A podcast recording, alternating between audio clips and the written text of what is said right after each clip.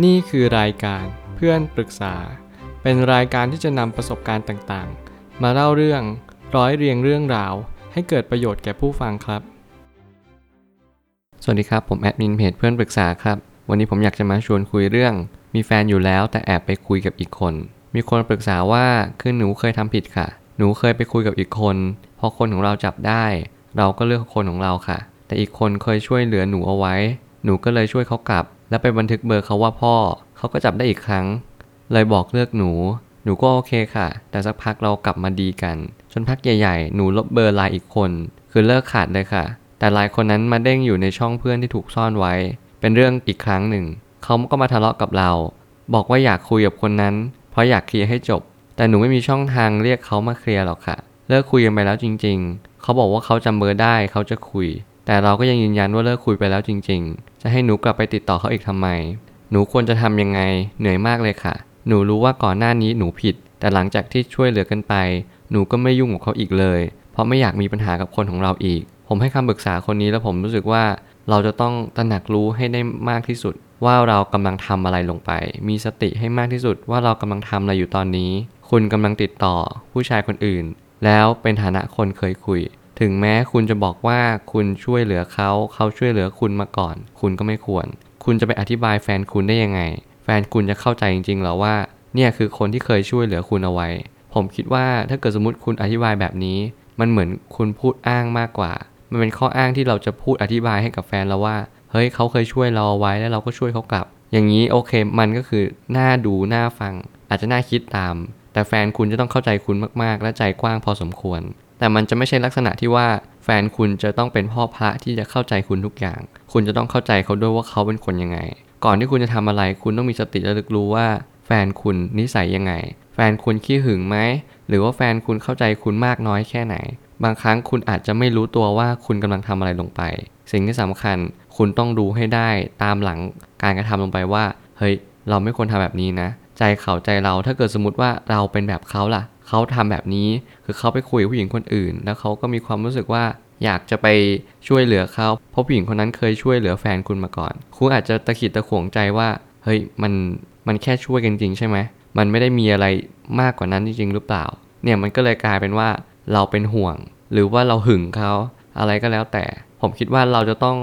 เคลียร์กันให้ได้ แล้วก็คุยกันให้จบ ผมเลยตั้งคำถามขึ้นมาว่า การจะปักใจเชื่ออะไร อเชื่อใจไปแล้ว มันก็ยากที่จะกลับมาเชื่อใจอีกครั้งหนึ่ง คุณจะต้องระลึกรู้ว่า คุณให้ความเชื่อใจคนไป ได้แค่ไม่เกินครั้งเดียว ครั้งเดียวยังมากพอ หลายคนสูญเสียความเชื่อใจ เพราะว่าเขาทำผิดหวังกับตัวเรา หรือแม้กระทั่งเขาอาจจะไม่ได้ทำผิดหวังกับตัวเรา แต่มันหมายความว่า เราผิดหวังเอง ด้วยความรู้สึกของเราก็ได้ ซึ่งเขาอาจจะไม่ได้ทำอะไรเราเลย แต่เรามีความรู้สึกว่า เออ เราไม่อยากเชื่อใจแหละ ราะว่าเรามีความรู้สึกว่าเราไม่น่าเชื่อใจคนนี้ก็มีเหมือนกัน แต่สิ่งที่สำคัญคุณจะต้องระลึกรู้เสมอว่า คุณต้องรักษาแก้วใบนี้ให้ดีที่สุด ความสัมพันธ์ความเชื่อใจมันเหมือนแก้วใบหนึ่ง ถ้าเกิดสมมติคุณสูญเสียมันไปแล้ว คุณจะไม่สามารถกลับมันมาได้อีก ถึงแม้จะไม่มีเจตนาแต่เหตุการณ์มันสื่อไปพอคนเขารับรู้เขาคิดแบบนั้น มันก็ห้ามไม่ได้ คุณจะมาห้ามปลายเหตุได้ยังไง ทั้งนั้นที่เหตุก็คือ เขาคิดว่าคุณนอกใจเขาถึงแม้คุณจะบอกว่าคุณเคยช่วยเหลือ แต่คุณก็กล้าพูดว่าคุณเคยคุยกับอีกคนหนึ่ง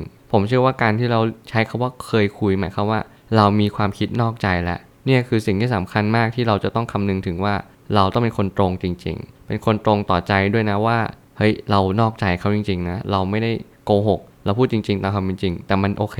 ถ้าถามผมว่ามันดีไหมดีมากที่เราพูดกันตรงๆ แต่ถ้าถามแฟนคุณ ผมไม่รู้ว่าแฟนคุณคิดยังไงกับเรื่องนี้ ก็ต้องไปถามเขา ถ้าเกิดเขาให้ความเห็นว่าเขาไม่เชื่อใจคุณแล้วนะ เขาอยากจะเคลียร์ผู้ชายคนนี้ ก็โอเคก็ปล่อยให้เขาเคลียร์ไป แต่ถ้าเกิดสมมติคุณบอกคุณไม่มีเบอร์ ก็บอกตามความเป็นจริง ความจริงคือความจริงบอกตามความเป็นจริงหลังจากนั้น ไม่เป็นไรอะไรจะเกิดขึ้นก็ให้มันเกิดขึ้นไป แต่คุณต้องระลึกรู้ว่าคุณแก้ไขอดีตไม่ได้ ยอมรับและเดินหน้าต่อไป อธิบายไปแล้วเรียกความมั่นใจคืนแล้ว เราทำอะไรไม่ได้แล้วก็ต้องทำใจ สิ่งสุดท้ายที่คุณต้องทำใจคือคุณทำทุกวิถีทางแล้วและคุณรู้สึกว่าใจแฟนคุณมันแตกสลายไปแล้ว แฟนคุณไม่เคยเชื่อใจคุณอีกเลย นั่นแหละคือสิ่งที่คุณต้องอดทนและผ่านตรงนี้ไปให้ได้ สักพักคุณจะเข้าใจ เรารู้อยู่แก่ใจทุกอย่าง ว่าเจตนาเราทำไปด้วยอะไร นั่นแหละคือสิ่งที่สำคัญที่สุด คุณอาจจะคุยเพราะว่าคุณเหงา แต่คุณไม่อยากจะนอกใจจริงๆ โอเค ผมเข้าใจ คุณอาจจะอธิบายแฟนคุณมากเท่าไหร่ แต่แฟนคุณไม่เชื่อใจอีกแล้ว ไม่เป็นไรก็ปล่อยแฟนคุณไป คุณจงรักษาเจตนานี้เอาไว้ คุณตั้งมั่นและมีจุดยืนว่า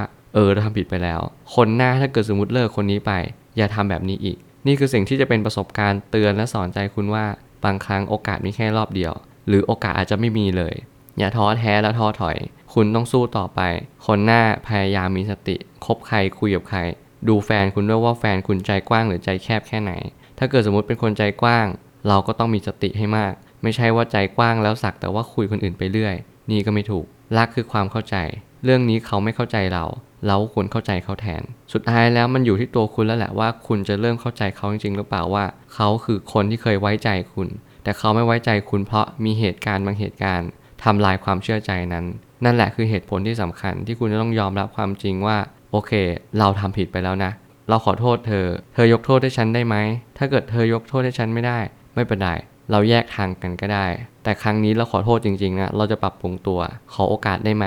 เราจริงใจ เราพูดด้วยความเต็มใจ ว่าเราจะเปลี่ยนแปลง เขาไม่ยินดีที่จะเปลี่ยน ไม่เป็นไร เริ่มต้นรักครั้งใหม่ ผมเชื่อมั่นว่าคุณทำได้แน่นอน และสุดท้ายนี้ผมอยากจะฝากว่าทำอะไรทุกครั้ง บอกตัวเองเสมอว่าทำแล้วได้อะไรจริง ๆ คุณมีแฟนอยู่แล้ว แล้วคุณไปคบกับอีกคน คุณมีความสุขจริงหรือเปล่า ผมเชื่อว่าทุกปัญหาย่อมมีทางออกเสมอ ขอบคุณครับ รวมถึงคุณสามารถแชร์ประสบการณ์ ผ่านทาง Facebook Twitter และ YouTube และอย่าลืมติด Hashtag เพื่อนปรึกษาหรือ f r ร e n d t a l k a ด้วยนะครับ